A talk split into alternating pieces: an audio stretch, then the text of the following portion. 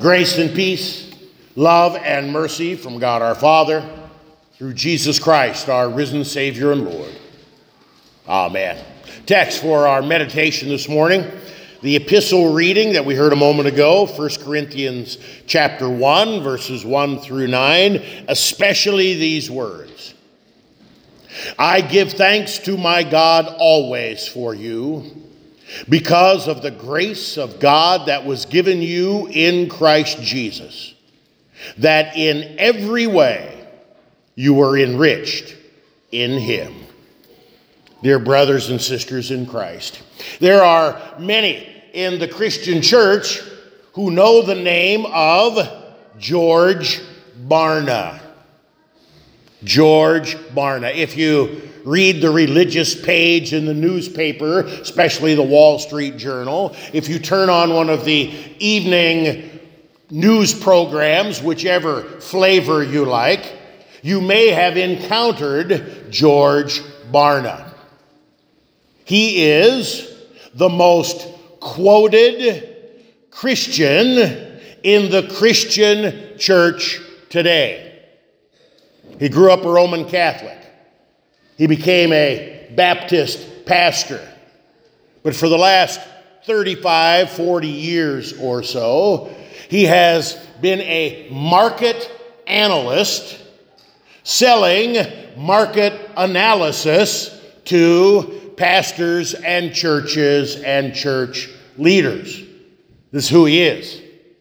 This is what he does. He has a great love for the church. And he sees this as a great need. So, my first encounter with George Barna came in 1988. He had just authored a book, one of over 50 books that he has written. And the name of the book was Marketing the Church. Marketing the Church. He looked around and he saw, you know, there's just something missing in the church. There's something lacking. And one of the things that is lacking is marketing, business practices, business principles. We need to market the church to people. In fact, people were so enamored with this idea in 1988 that the Nebraska district of the Lutheran Church Missouri Synod bought copies of this book for every pastor and congregational leader throughout the entire district. Pastors' conferences were devoted to how to teach us how to market the church. And literally, when you got right down to it, it really wasn't marketing the church. You know, you can't, you can't market the church like you would a hamburger or an Oldsmobile. You have to market a religious experience. And so, in order to market a religious experience, you have to create a religious experience. That's what's lacking a religious experience. And so we were taught to take Jesus and put him off to the side and be all about creating a religious experience in the church so that we would have something to market, something that would appeal. Well, if this sounds crazy, I'm glad you feel that way. This pretty much sums up the late 1980s and the early 1990s in the Christian church in America. But it's still going on. It's still going on strong where churches put Jesus, put the Word of God, put the gospel off to the side, and other things that create a religious experience are first and foremost. truly believing. That's the only way to draw or attract people into the church.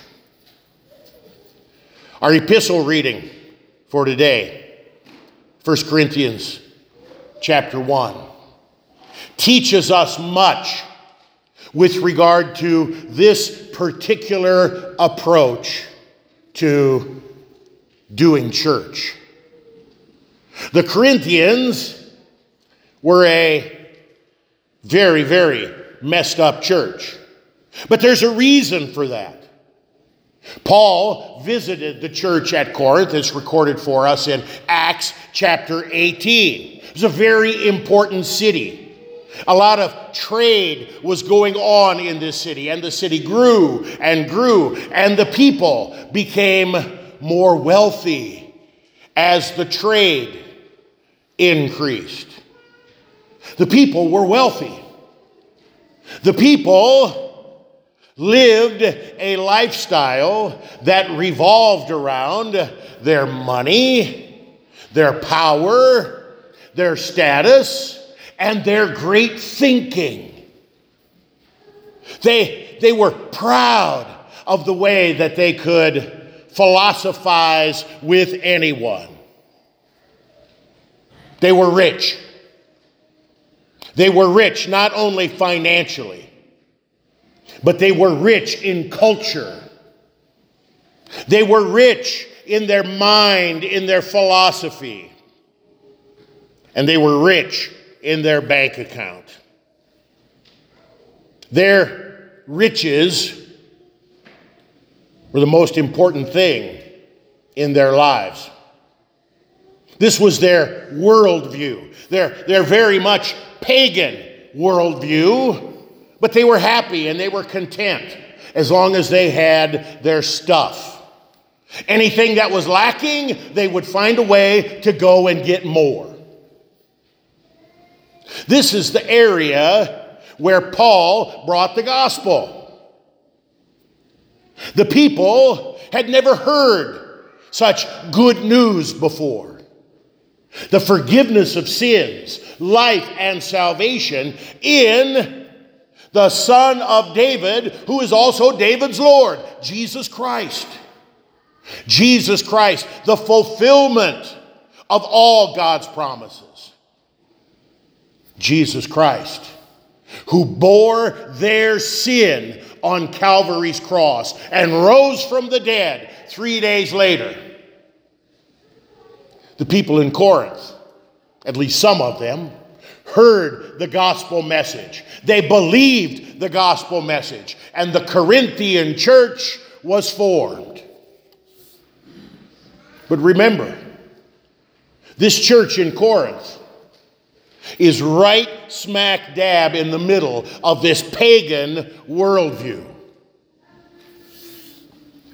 And before long, the voices of the world began to creep into the church. They heard the gospel, they knew the gospel, they believed the gospel.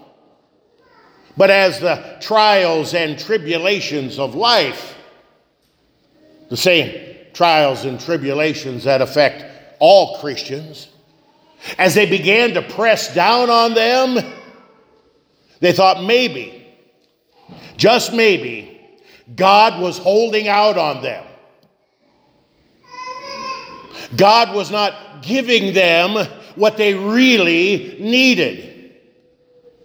They looked around at, at the riches of their family and friends. They looked around at the riches of the community that they lived in money, culture, fame, fortune, great thinking. And all of a sudden, they began to believe that they were lacking in these things. That God couldn't or wouldn't provide. When we get to 1 Corinthians, we see what a mess is the Corinthian church. As all these outside voices have talked and convinced the members of the church, they've got problems. Not trusting God's word. When they had a fight or a squabble with one another, they were quick to take people to court rather than reconcile in Christian love. They looked around at the culture and, and all of the sexual perversions that were going on in the world, and they felt cheated that God had somehow held out on them. And so the church had scandal after scandal, sex scandal after sex scandal, the likes of which are hard to talk about, even with today's ear. When it came to worship, it was a free for all. Everybody did what was right in their own eyes. They did what they wanted with little or no care for order, and certainly little or no care for their fellow Christian. When it came to the Lord's Supper, it was an opportunity to get drunk. When it came to the resurrection, mm, that's pretty hard to believe. We don't really need that, do we? The church was in chaos because the voices of the world were beginning to trump the Word of God. And so Paul writes this letter, this stern letter, this loving letter to teach them and to teach us how God works. I give thanks to my God always for you because of the grace of God that was given to you in Christ Jesus. I didn't hold out on you. I gave you everything that I have received the grace of God. The grace of God. God's undeserved love and favor for poor, miserable sinners like me, like you. I thank God that you received His grace, the forgiveness of sins, life everlasting. And He goes on, that in every way you are enriched in Him. My friends, when we think of being enriched, what do we think of? Do we think of the gospel? Do we think of the forgiveness of sins? Do we think of heaven guaranteed by the life, death, and resurrection of God's Son Jesus? When we think of riches, Don't we often fall into the Corinthian trap? Don't we think first and foremost about money? Don't we think all too often about being rich with our stuff? Don't we think about being rich in how smart or how wise or how good at our job we are? When we think of being rich, don't we think about living in a land where we are free to do and pursue, for the most part, pretty much anything we want? And when we don't get what we want when we want it, we think God is holding out on us. We look at our lives and we compare them to the lives of others. And all of a sudden, we think something's lacking. Something's lacking in my life. I don't have enough of this. I don't have enough of that. Just like the Corinthians, we blame God.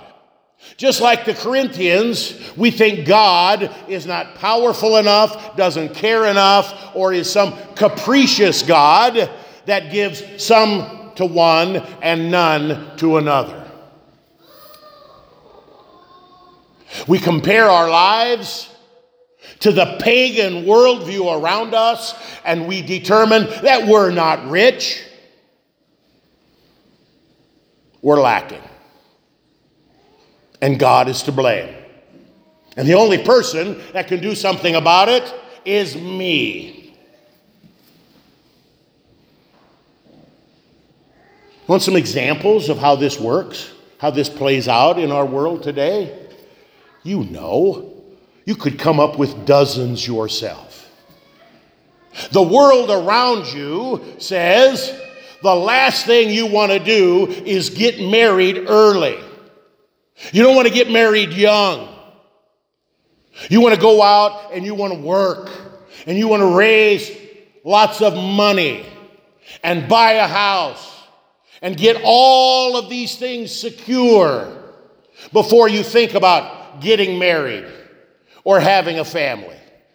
And if, you know, in the meantime, because, you know, you live in the real world, if a baby comes along, well, flush it down the toilet.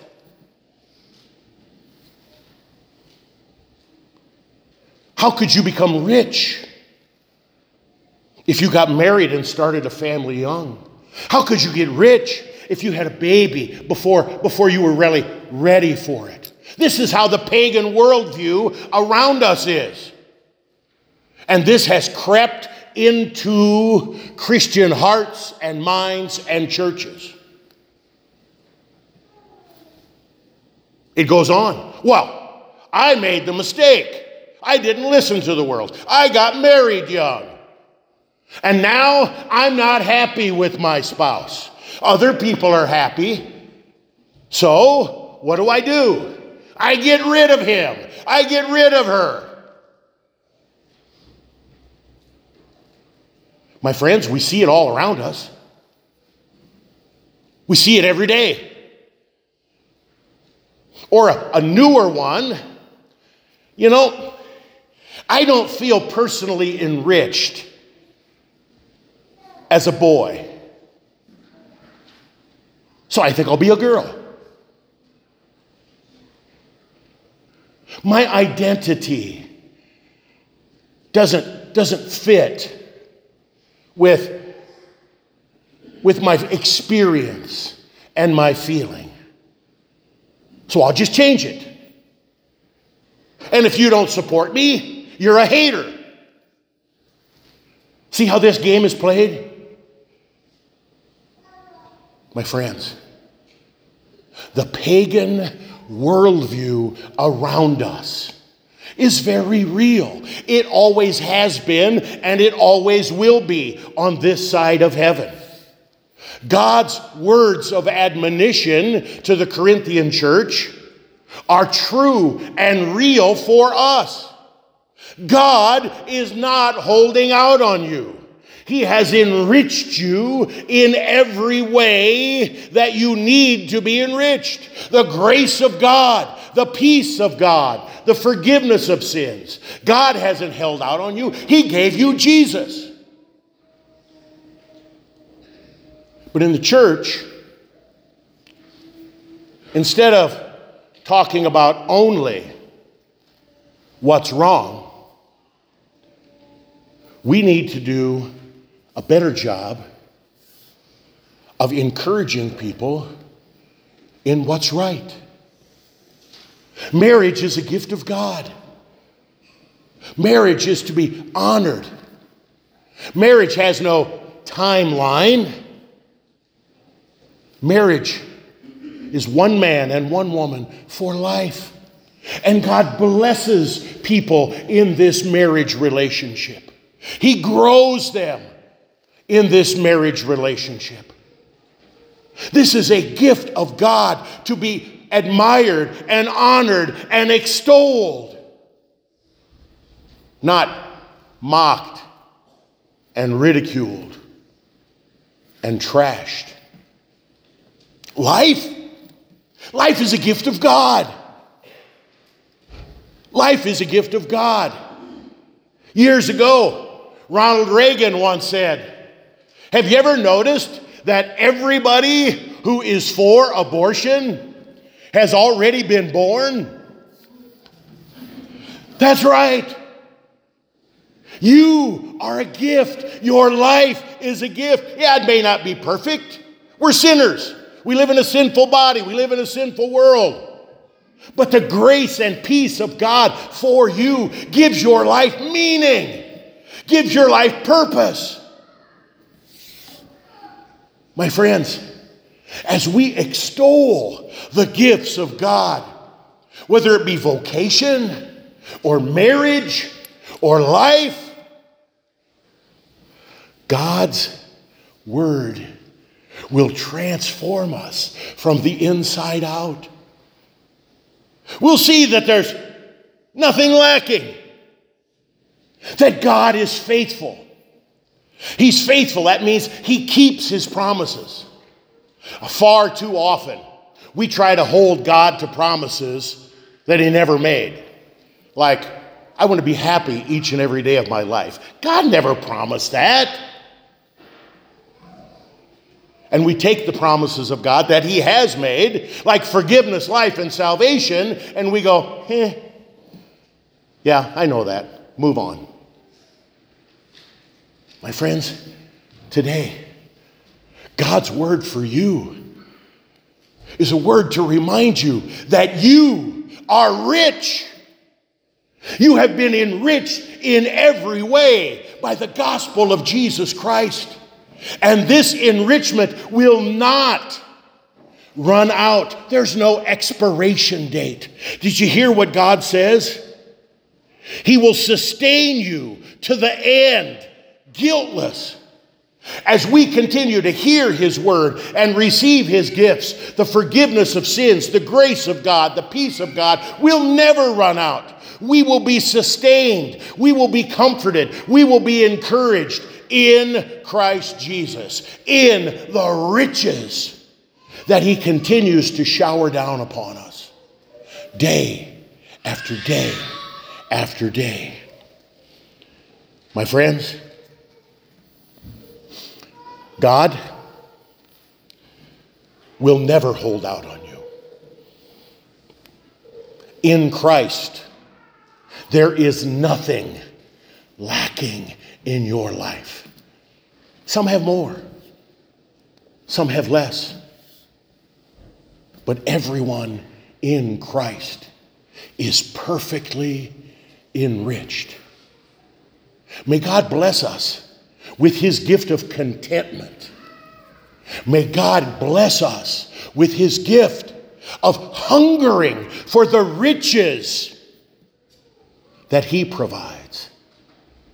And may God teach us that for all of the times we've listened to the false voices, it's happened to all of us. For all of the times when we have clamored after things that God hasn't promised.